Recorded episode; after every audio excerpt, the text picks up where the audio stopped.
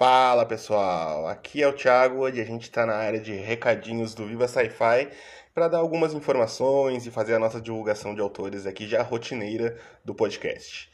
Para começar, então, a gente queria dizer, uh, agradecer muito que, uh, que para não sei se vocês viram na, no Instagram aí, né, que a gente colocou a nossa retrospectiva do Spotify e ela é absurdamente um sucesso, um sucesso maior do que a gente esperava. Então, eu e o Fábio, a gente só tem a agradecer a todos os ouvintes que acompanharam o Viva Sci-Fi nesse ano, a quem chegou agora, que foi muita gente, a gente cresceu muito nesse último ano, a quem tá aqui desde o início, desde o episódio zero, né, que foi o nosso piloto, quem chegou ali no ano passado, então a todos os ouvintes realmente que continuam com a gente, foi muito legal ver que uh, o, o, nossos ouvintes, eles estão esperando o episódio sair, essa parte foi a maior das, das notícias, né? Ver que o, o ouvinte tenta ouvir já no dia que sai, na sexta-feira aí, né? Ou quando a gente consegue lançar o episódio, mas a princípio nas sextas-feiras. Então a gente agradece muito, ficamos muito felizes e com certeza ano que vem a gente já está planejando, eu e o Fábio, fazer com que ele fique mais rotineiro. Já estamos com muitos episódios agendados, muita pauta, então novamente tenho certeza que nesse próximo ano, 2023, a gente vai ser ainda, vai, vamos crescer ainda mais e a gente sempre cresce juntos, né? Então, esse episódio que vocês vão ouvir daqui a pouco aí sobre o Anthony Burgess e sobre o Laranja Mecânica uh, vai ser o nosso último episódio do ano. Então, ele é, a gente pensou em fazer retrospectiva, né, como a gente havia anunciado antes no, no Instagram também, mas vamos deixar para o primeiro episódio do ano que vem, que vai ser uma retrospectiva então de como foi o ano para a ficção científica e para a fantasia, né, em 2022 e vamos até fazer um um apanhado do que a gente espera, né? Do que vem por aí, do que traduções do Fábio, você já vai poder falar alguma coisa, uh, mas fazer uma, uma prévia rápida, ainda sem saber muito, né? Sobre os prêmios, sobre Nebula, o, sobre o Hugo, né? Que a gente fez em um episódio. Então vai ser uma retrospectiva com também alguns... Uh, do que a gente espera aí pro, pro, pro ano, né? No nosso gênero tão, tão querido, né? E então vamos para a nossa partezinha de divulgação de autores e autoras de ficção científica e fantasia brasileiros. E lembrando que se você é um autor ou uma autora, você escreve ficção, ah, se você escreve fantasia, se você já tem algo publicado, tanto no site próprio como em algum outro site, em revista, na Amazon, ah, seja onde for, publicação própria, manda pra gente, escreve um e-mail para vivasci.gmail.com, coloca a sinopse, coloca os links ali, coloca o máximo de informação possível que você tiver, que a gente divulga aqui dois livros todos os episódios. Toda sexta-feira vamos divulgar dois autores ou autoras de ficção científica e fantasia. E hoje a gente vai começar então falando do livro do Davenir Viganon, que é um escritor aí que ele organizou uma coletânea de ficção científica, né, pela editora Caligo, chamada Outros Brasis da Ficção Científica. Uma, uma coleção que é talvez seja de conhecimento de alguns, uma, um trabalho muito bacana aí do, do Davenir. Então a ontologia ela vai reunir 14 contos de ficção científica que vão se passar no Brasil, né? Seja na ambientação ou com um protagonismo brasileiro também, né?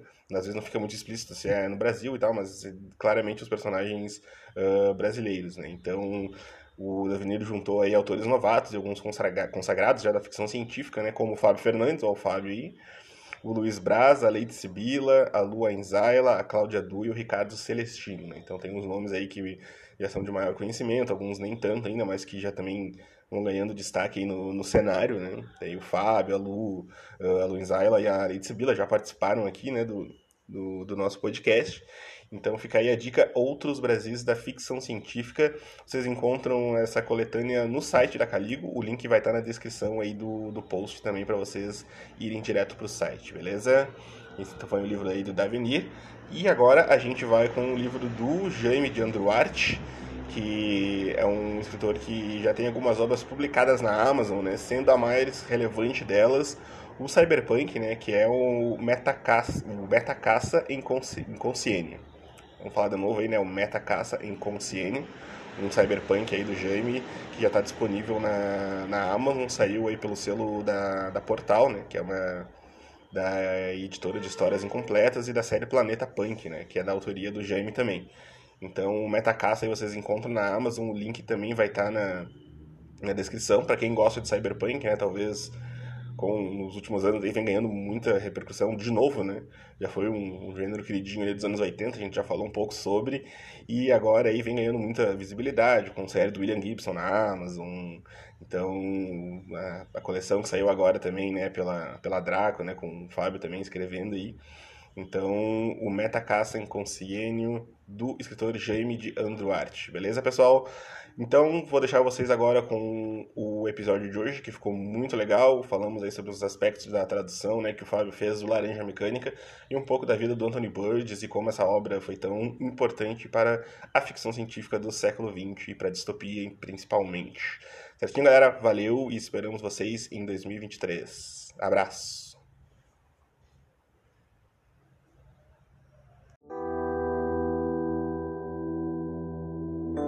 Sejam bem-vindos, ouvintes. Está no ar mais um episódio do Viva Sci-Fi, o seu podcast de ficção científica.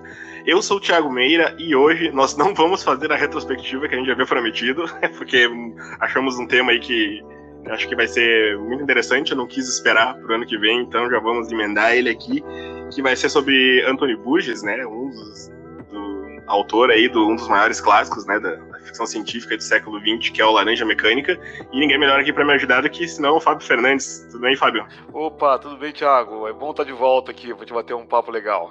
Isso aí, isso aí, vamos lá.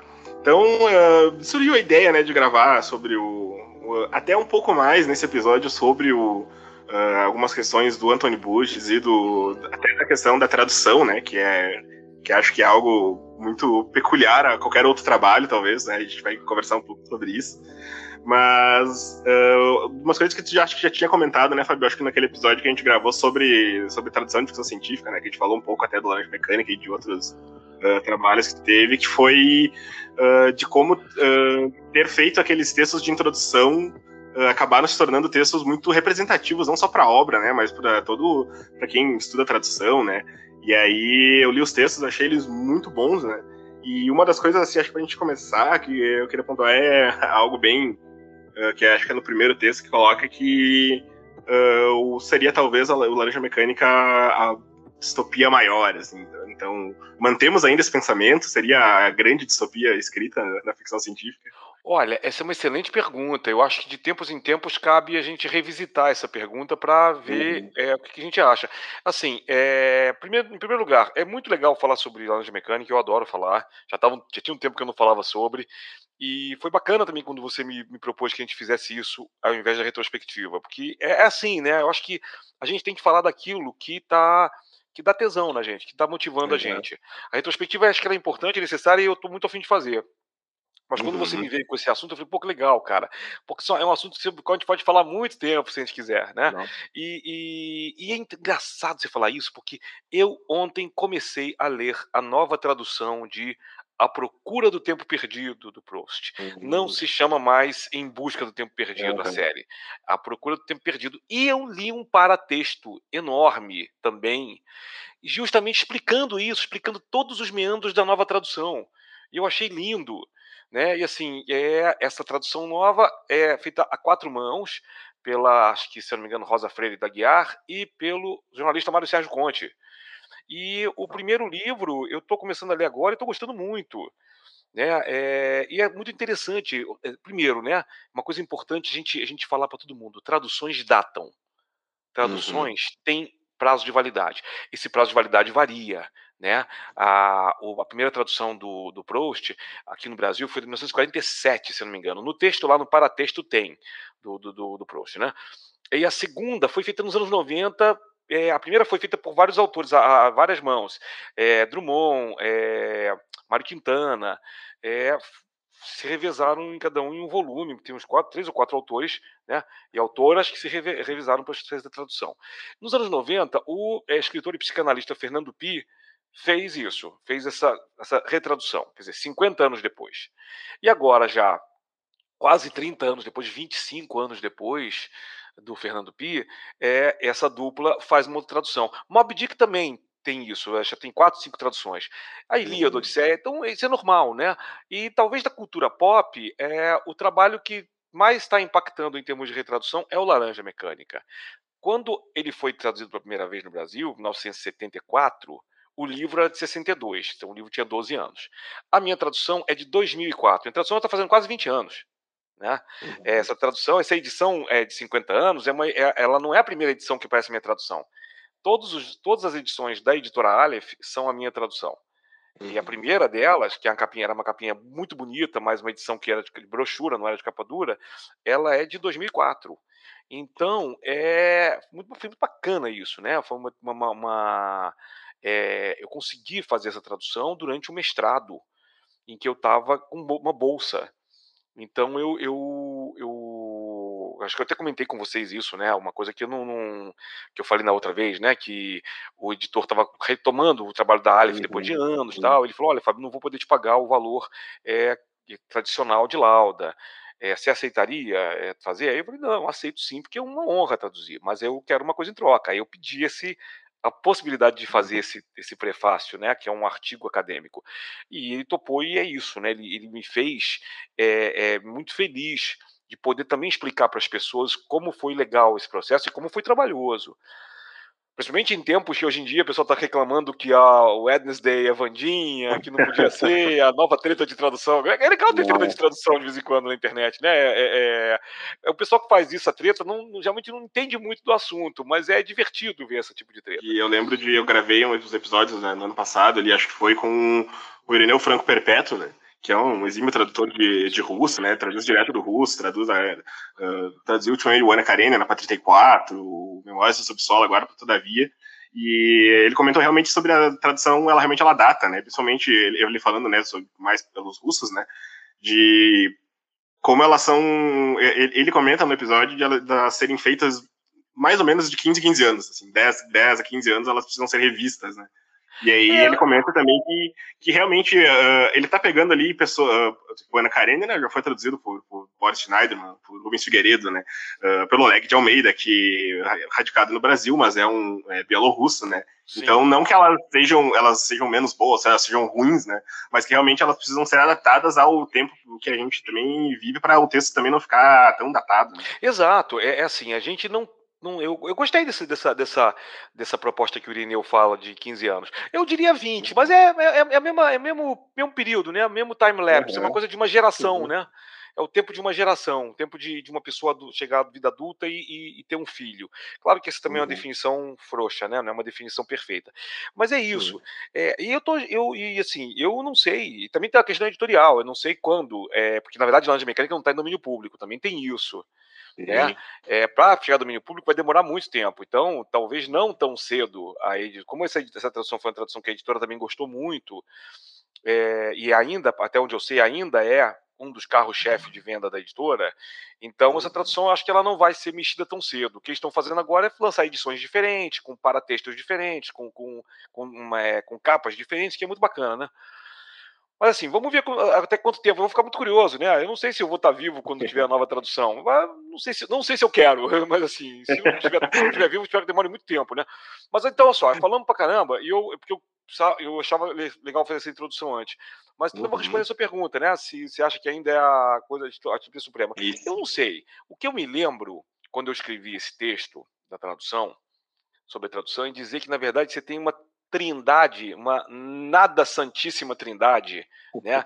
Que é, para mim, né? 1984, Admirável Mundo Novo e Laranja Mecânica. A gente pode colocar mais um ou dois livros aí, o Fahrenheit 451 acho que também entra tal, mas esses três, eu acho que para mim, para mim, e até tem uma coisa engraçada, porque são de três autores britânicos também, né?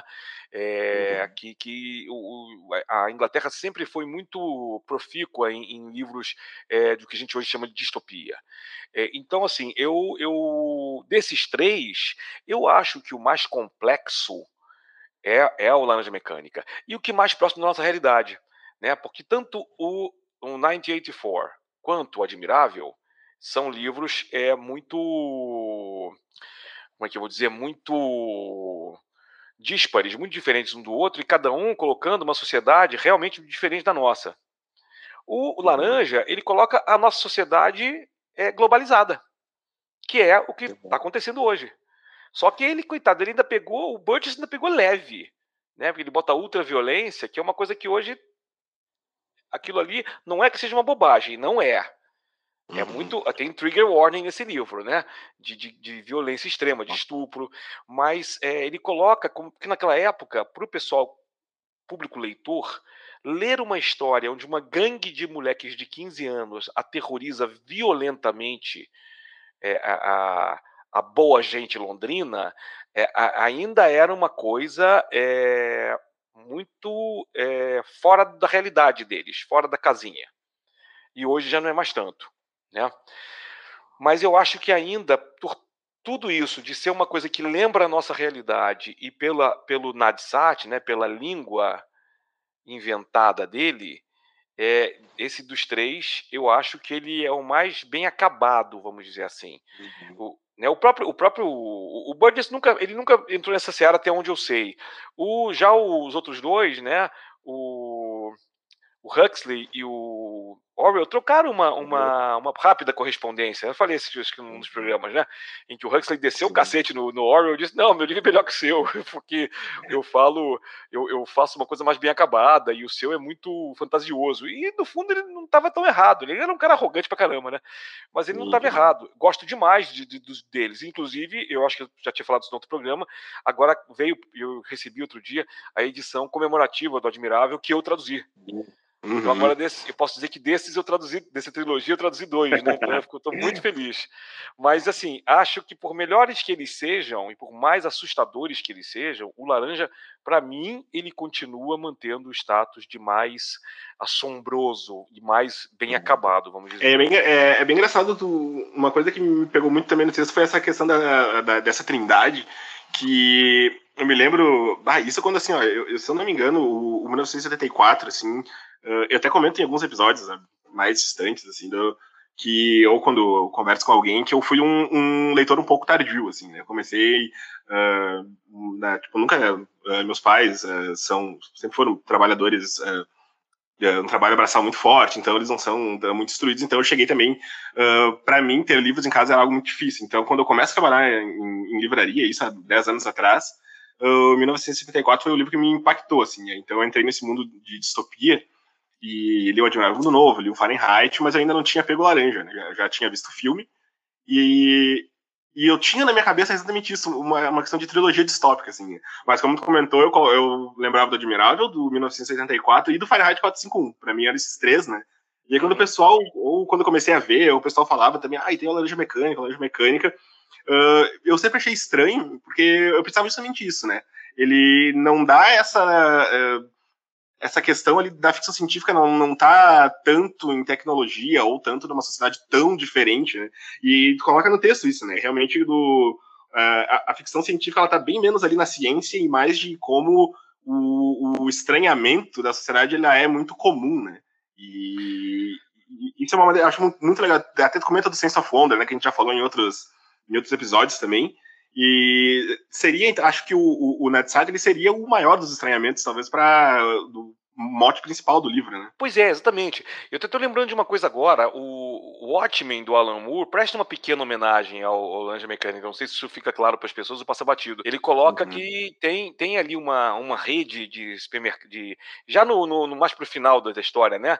Ele coloca uhum. uma coisa de, de, de, uma rede de, de oh meu Deus, de hambúrgueres, meio russo soviético, assim. Uhum. É, que, na verdade já tem, já está tendo uma espécie de troca comercial nos Estados Unidos e União Soviética, apesar de todos os, todas as questões, né, envolvendo eles. É, e, e, é isso, né? É, é um mundo globalizado seria o terror dos globalistas, né, do, do, do, Ernesto Araújo e Caterva, né, aqueles caras aí do governo Bolsonaro que tem horror ao chamado globalismo, como se fosse uma doença, né, e é simplesmente globalização, é uma doença no sentido que é capitalismo, né, capitalismo desenfreado, mas o, uhum. a Duma de Ernesto Araújo é louca, porque eles são anticomunistas e eles também são anti-globalização, porque acham que isso aí vai trazer o comunismo, que, enfim, não faz sentido, né? É uma narrativa que nem o Burgess conseguiria criar direito. Ele coloca, de fato, um mundo supercapitalista, em que é, tem inclusive uma transmissão de televisão, claro, ele coloca aquela coisa que ele. Imagina, né? Você não acerta todos os detalhes técnicos, ele não prevê a internet. E ele coloca uhum. ali os, no, a história, ele depois ele vai falar que ele, aquilo ali, para ele, se passa em meados da década de 80. Ele joga 20 e poucos anos no futuro só. E, na verdade, ele não chegou a errar no sentido da globalização, mas é, já tinha, não tinha internet ainda, mas já tinha mais, mais satélites, então aquilo que ele coloca na década de 60 como sendo uma coisa muito ainda pontual de transmissões globais, você já tem na década de 80, né? É, e aí é, colocar o inglês e o russo é o maior elemento de, de estranhamento, né? É, de, de sense of wonder, porque juntar duas línguas que ninguém jamais pensaria. É engraçado porque existem dois livros da mesma época que fazem isso. É o Laranja Mecânica com Nadsat e o Frank Herbert com Duna. Só que o Frank Herbert ele não cria numa língua. Ele diz que existe uma língua chamada Galar, Galar, né, que é uma língua anglo-eslava, falada uhum. daqui a 20 mil anos. Então é, é uma coisa difícil de aceitar, no sentido de que daqui a 20 mil anos você vai ter outras coisas, né? outras línguas mais diferentes ainda. Né? Mas ele também pensou nisso. Não, eu acho que vamos partir do princípio de que a Terra talvez já estivesse unificada muito antes né, da, da, da gente ir para outros planetas e descobrir Duna e tudo mais. Então, é, é, é, e é isso que é mais complicado, saber que a gente tem uma globalização pela via do capital, mas que o mundo globalizado, o mundo unido dessa maneira, não está. Uhum. Né? E aí, é, tu comentou né, do, do Herbert falando dessa língua uh, anglo-eslava, né? O, o Burgess também né, vai, vai uh, quando ele cria né, o dialeto ali do, do Nadsat, ele pensa num. Uh, é quando ele volta a estudar o russo, né? Ele até faz uma viagem para Leningrado, e aí que ele faz essa mistura do um pouco do inglês com o russo, né? E o Wood era um fascinado, né, por linguagem, né? Assim, tipo, ele, ele, no texto comenta, né, que ele não, não era um acadêmico, mas, mas era sempre muito uh, interessado nessa questão da linguagem. E aí, já passando por um pouco da parte da, da tradução, que eu achei muito legal, que fazem a, uh, como o, o, realmente a parte do trabalho, né, de ter sido muito trabalhoso, né? Muito comenta que ela levou nove meses, né? Para mim parece um trabalho muito maior, assim, sabe? Então é como ah, é, era uma sacada aqui que coloca no texto que eu acho muito legal, tipo a mudança do de nome, né, do personagem, do Jim, né, que seria em inglês seria o burro ou o ignorante, né, que muda para tosco, né, tosco com K, que a gente fica pega essa essa pegada uh, do, do eslavo, né, do russo e traz para o Brasil. Eu acho muito legal. O maior dos cuidados que eu achei mais interessante foi de como uh, teve esse cuidado para que o, o, o Burgess ele escreveu o livro, uh, ele sabia como ele queria, como ele queria ser lido, né? Como, uhum. ele, ele, sabia exatamente o que ele queria e o cuidado que, que tu teve para fazer essa tradução para que ficasse exatamente sem muito abrasileirado, mas que não fugisse também do, do nosso conhecimento. Né? É, eu acho que isso aí tudo é, é, é uma questão da gente saber equilibrar os elementos. Né? O Burgess, ele não era acadêmico, mas ele se formou em, em língua, língua e literatura inglesa e ele começou a estudar por conta própria depois. Então, assim, ele virou tradutor. Ele traduziu uhum. Cyrano de Bergerac, né, do francês, né? ele traduziu é, Édipo Rei, do grego. Nossa. Né? É, traduziu é, Carmen de Bizet, mas Carmen também era do francês, né? não, não do, do, do espanhol. É, e é, é, o seguinte, é, na verdade, o, o Burgess, e ele vai brincar com essas coisas. Não sei se você conhece aquele filme A Guerra do Fogo, que é um filme de 1980, do Jean-Jacques Hano, é, que a, ele é o responsável pelos diálogos do filme. Os diálogos todos, todos são numa língua, numa proto-língua inventada por ele. Né? Todos eles cria pequenos dialetos. É, claro, algumas, alguns falares são muito, muito toscos, né? Vamos dizer assim. É, mas ele teve um trabalho grande para fazer isso. E é um cara que sabia muitas línguas, inclusive a língua da música. Ele foi compositor, ele compôs, compôs 250 obras musicais. E ele dizia que ele se achava tanto compositor quanto autor, apesar de ter tido mais sucesso na escrita, ele adorava é, compor. Né? E, e, você falou do Tosco, é, é, é, é isso também, né?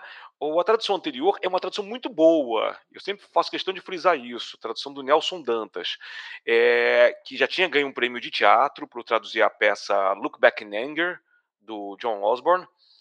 E a Laranja Mecânica, ele tomou muito cuidado também de brincar com as palavras. Ele, ele, ele também se deleitou com as palavras, usando um recurso muito dos anos 70, que é o da aglutinação. Você pegar duas uhum. palavras e misturar tal. E eu tentei não fazer muito isso porque eu até percebo que agora, nesses últimos anos, está voltando um pouco a aglutinações, mas eu sou de uma época de justaposições, então eu falei, ah, vou fazer um pouco diferente. E aí o tosco, mas é interessante, por, por um lado, a gente nem consegue, nem sempre a gente consegue, isso é importante que as pessoas entendam, até com essa polêmica de traduzir o, o Wednesday por Vandinha. É, isso você consegue fazer isso, num, se deixar em, o Wednesday em inglês, claro, na Espanha traduziram por miércoles, porque uhum. soa, soa como um nome de mulher. É, acho que teve outro país também traduzindo com o nome diretamente do, do mesmo dia da semana, mas no Brasil, quarta-feira não faz sentido. Quarta uhum. não faz sentido. Ontem o, o, o Matheus Borges, escritor gaúcho, ele falou no Twitter uma coisa muito engraçada. Gente, para com essa, com essa bobagem. Se é realmente quer manter mesmo esse negócio, ela ah, podia, sei lá, tirar o, a questão da quarta-feira e traduzir por domingas por exemplo, né? É, sim, que é que faz sentido. Eu falei, caralho, aí faz todo sentido do mundo. Claro que, ou seja, ele fez de brinca, falou de brincadeira, até que bombou o tweet dele e tal. Mas assim, se fosse preciso fazer esse tipo de jogo, eu não tenho dúvida de que o tradutor ou a tradutora fariam isso. Mas uhum. assim, isso foi anos 60 e Vandinha estava ótimo ali, tá tudo certo, não tinha, não fazia o Wednesday da, do, do Adams, era só para também fazer um estranhamento, né? Uhum. Mas é, a família Adams toda tão estranha que traduzir o nome da menina por Vandinha não, não afetou em nada o estranhamento do, do, do que você via na, na, série, né? Então o Tosco foi o seguinte, ele traduziu como o Jim, é Jim, D-I-M, né? Dim é você pega, você por exemplo tem aquele dimmer, que é aquela coisa que você reduz a luz, vai uhum. reduzindo a luminosidade de um, de um ambiente. É, dim, é, isso em inglês é isso, é de poucas luzes, é uma coisa reduzida. Porém, dim também pode ser uma coisa é, é, é, é russificada, parece uma coisa, uma palavra russa. Adin, por exemplo, é quer dizer um. Em, um em russo é Adin. Então. Adin, Din, parece, né? E, e aí, mas ele traduziu como, o Nelson traduziu como tapado. Porque ele considerou, olha, não tem como traduzir essa palavra. Uhum. Realmente não dá para fazer, não dá mesmo para fazer um jogo de russo é, direto com inglês, com, é, uhum. com português, como o, o Burgess fez o inglês. Então, eu, eu, eu, nessa época, em 2004, estava se usando muito né, o adjetivo tosco para as pessoas e para as coisas, né? Aí eu brinquei, eu pensei, fiz, ué, puxa, pode ser tosco. Aí eu falei, ah, vou botar tosco com K. Porque é isso que você falou, russifica, entre aspas. É uma russificação é, brincalhona, claro, né? Uma russificação picareta, poderíamos dizer assim, de brincadeira. Mas é a solução possível. É uma solução gráfica, que visualmente fica engraçado, fica divertido. E tá tudo certo, não tem nenhum problema com isso. Uma coisa que eu acho legal também é, por exemplo, como ele estrutura muito bem né, a, a, a história toda, né? E isso me lembrou muito. Sempre tem a, a discussão, às vezes surge na, na livraria que a gente está falando de escritores, assim, de ah, como o escritor ele não é aquela coisa iluminada que ele está sentado tomando banho e aí de repente vem uma ideia e ele precisa escrever a todo, a todo custo. Claro que existem os escritores, né? E isso me lembra muito de um, de um, livro do Luiz Antônio de Assis Brasil, que é o Como Escrever, como escrever Ficção, uhum. que realmente ele fala que o livro ele precisa ser estruturado. Ele comenta, ele comenta do, do Murakami, né, que é um escritor que eu gosto, que, que o Murakami ele não planeja nada, né, mas aí exceções é assim, né? Mas como o, o ele estrutura muito bem, ele separa o livro em em três partes, cada uma em sete capítulos, né? Eu achei muito legal essa questão do... Eles formam, né, 21, 21 capítulos, que seria na, na cultura americana ali, da, realmente a maioridade, né? A chegada na vida adulta. E isso que eu achei legal. Considera o, o, o, Laranja Mecânica como um romance de formação, então? Sim, claro. Olha, uhum. a, a, prepara... eu não sei se, se o 21 no Vida Adulta aí foi uma coisa que ele chegou depois de ter feito o livro, se inconsciente, é. ou se ele planejou desde o começo. O negócio é que você sabe que a história dele foi uma história muito, muito sui generis, né? muito peculiar que ele foi teve um diagnóstico errado de que ele estava com tumor no cérebro e que ele uhum. teria um ano, um ano e pouco de vida. Aí ele foi, ele foi assim muito racional, britânico, né? Ele sentou e falou: Bom, quantos livros eu consigo escrever nesse tempo para deixar a minha mulher bem de vida com a venda dos direitos autorais? Então ele tentou fazer um livro por mês, mas não conseguiu.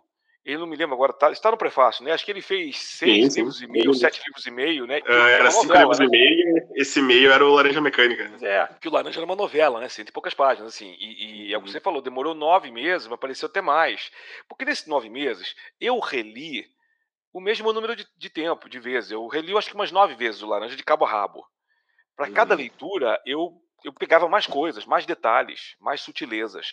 E é, nesse tempo, eu tentei estudar um pouquinho de russo. Claro que nove meses não dá para estudar quase nada. Eu não, não, quis estudar grafia, quis estudar só é, é, o, o, o, russo falado, né? Uhum. Mas assim, eu não fiz curso. Eu peguei resources na internet, tá? De novo, uma coisa muito simples para tentar entender também algumas semelhanças com as palavras ali que ele colocava, né? No, no, no... Porque algumas coisas do Nadsat são simplesmente palavras do russo mesmo que ele joga ali.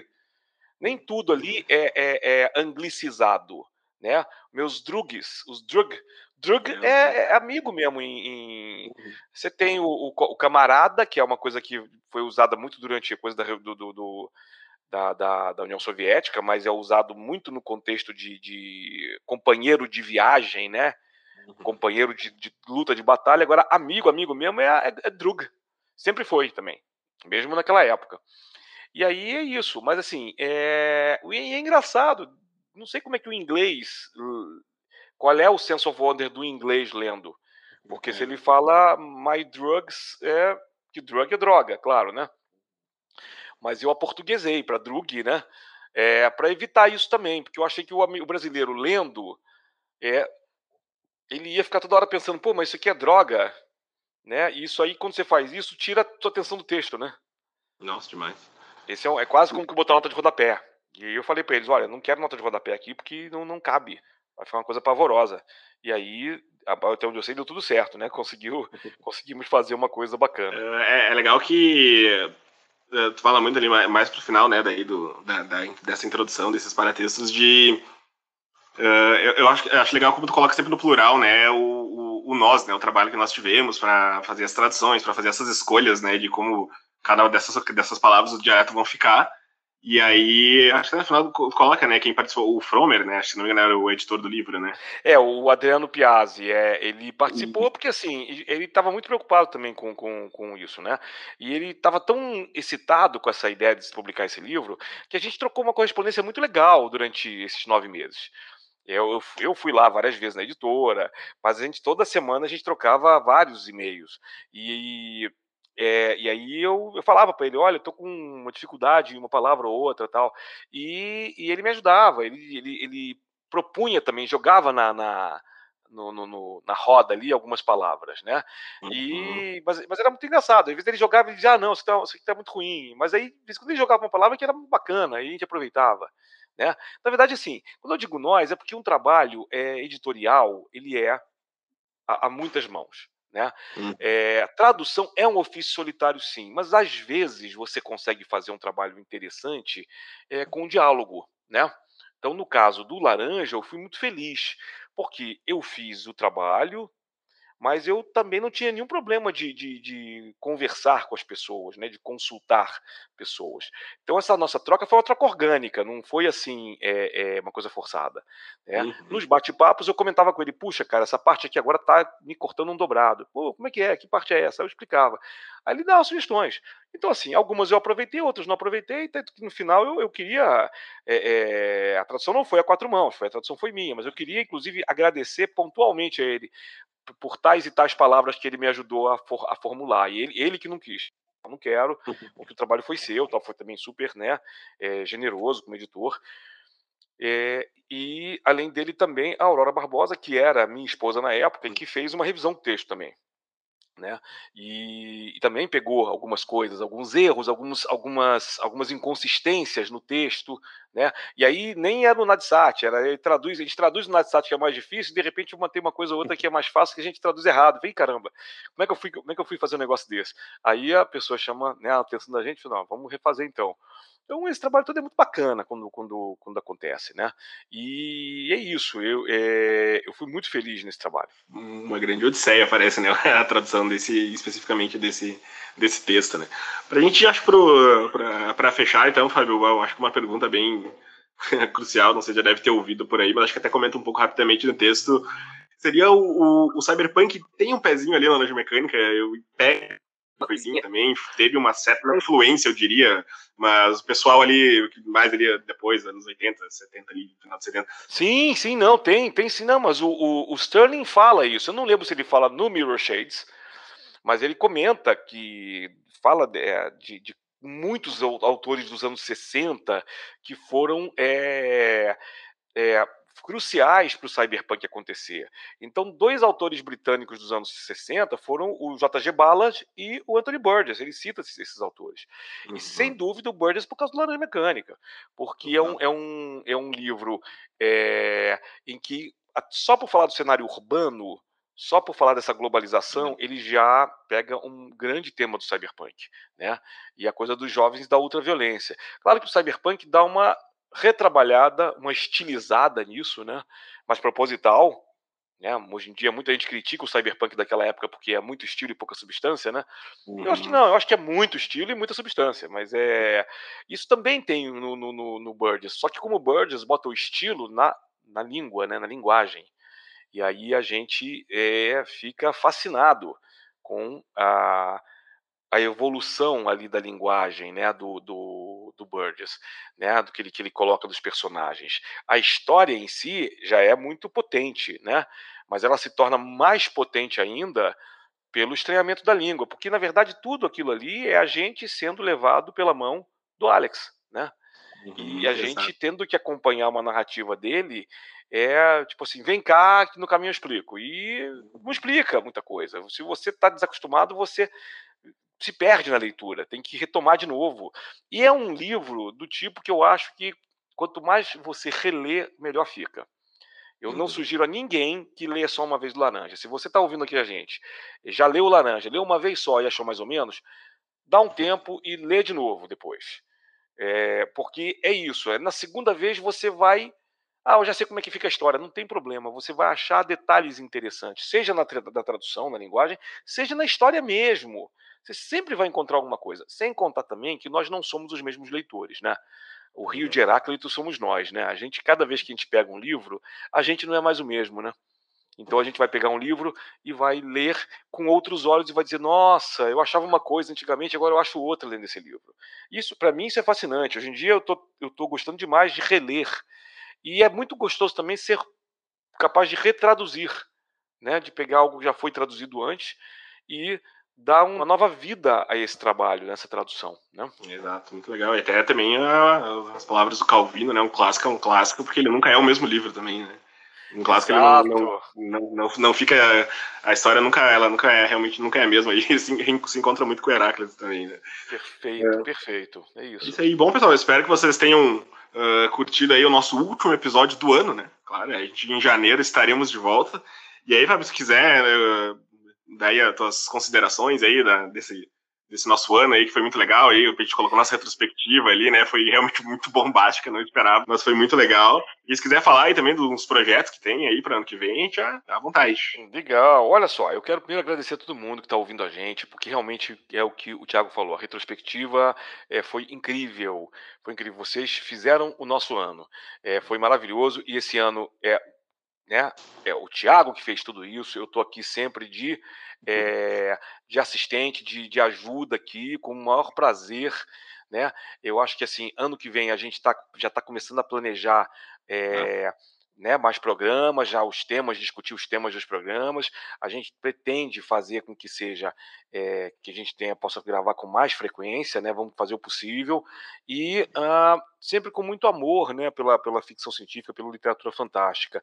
Eu nesse momento eu estou é, entrando de férias mesmo, né, na faculdade, tá tradu das traduções, estou acabando uma tradução agora, não posso falar sobre ela agora, mas assim foi um ano também muito feliz de traduções para mim, né, que é, eu fui tive publicado pela pela Morro Branco, né, o Salmo para um Robô Peregrino, que também foi um livro que foi a tradução foi delicada, foi muito bacana de fazer, e Herdeiros do Tempo, né, são dois livros que saíram esse ano é, saiu também, é, eu se não me engano, no começo do ano, o Santo das Sombras, né, da, do Garrett Hanrahan, pela trama.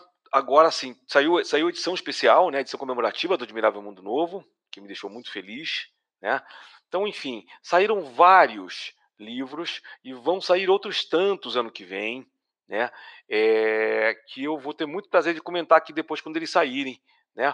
E a questão é que uh, ano que vem, se preparem, vai ter mais coisa também, vai ter mais livro publicado, livro escrito por mim, e pelo menos mais um curso bem interessante ligando a ficção científica, cyberpunk principalmente, à realidade sociopolítica de nossos tempos. Tá? É, mas eu não posso falar sobre isso muito agora, não. Vamos falar sobre isso ano que vem. Ano que vem, de repente, a gente pode até de repente, Thiago, o que você acha de a gente começar o ano que vem com a retrospectiva do ano passado? Exato. Pensei isso no início também. Acho que seria Legal. muito bacana. A gente faz isso, que a gente faz isso, a gente fala e aí a gente já pode falar das nossas expectativas e jogar né, em, sem, em ordem aleatória alguns dos temas sobre os quais a gente vai falar no, no ano que vem. Né? Perfeito, perfeito. Acho que é um, uma ótima maneira para começar.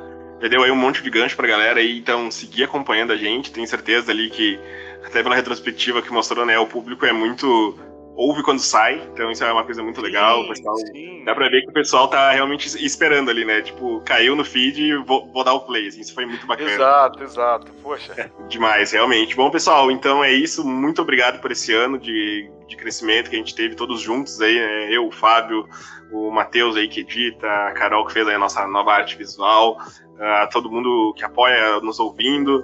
E ano que vem a gente está de volta e lembrem-se, assistam sci-fi, leiam sci-fi e vivam sci-fi. Valeu, pessoal.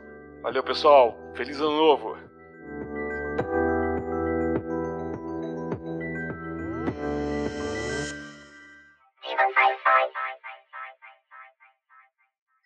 Esse episódio foi editado pelo 8pix, que no caso sou eu.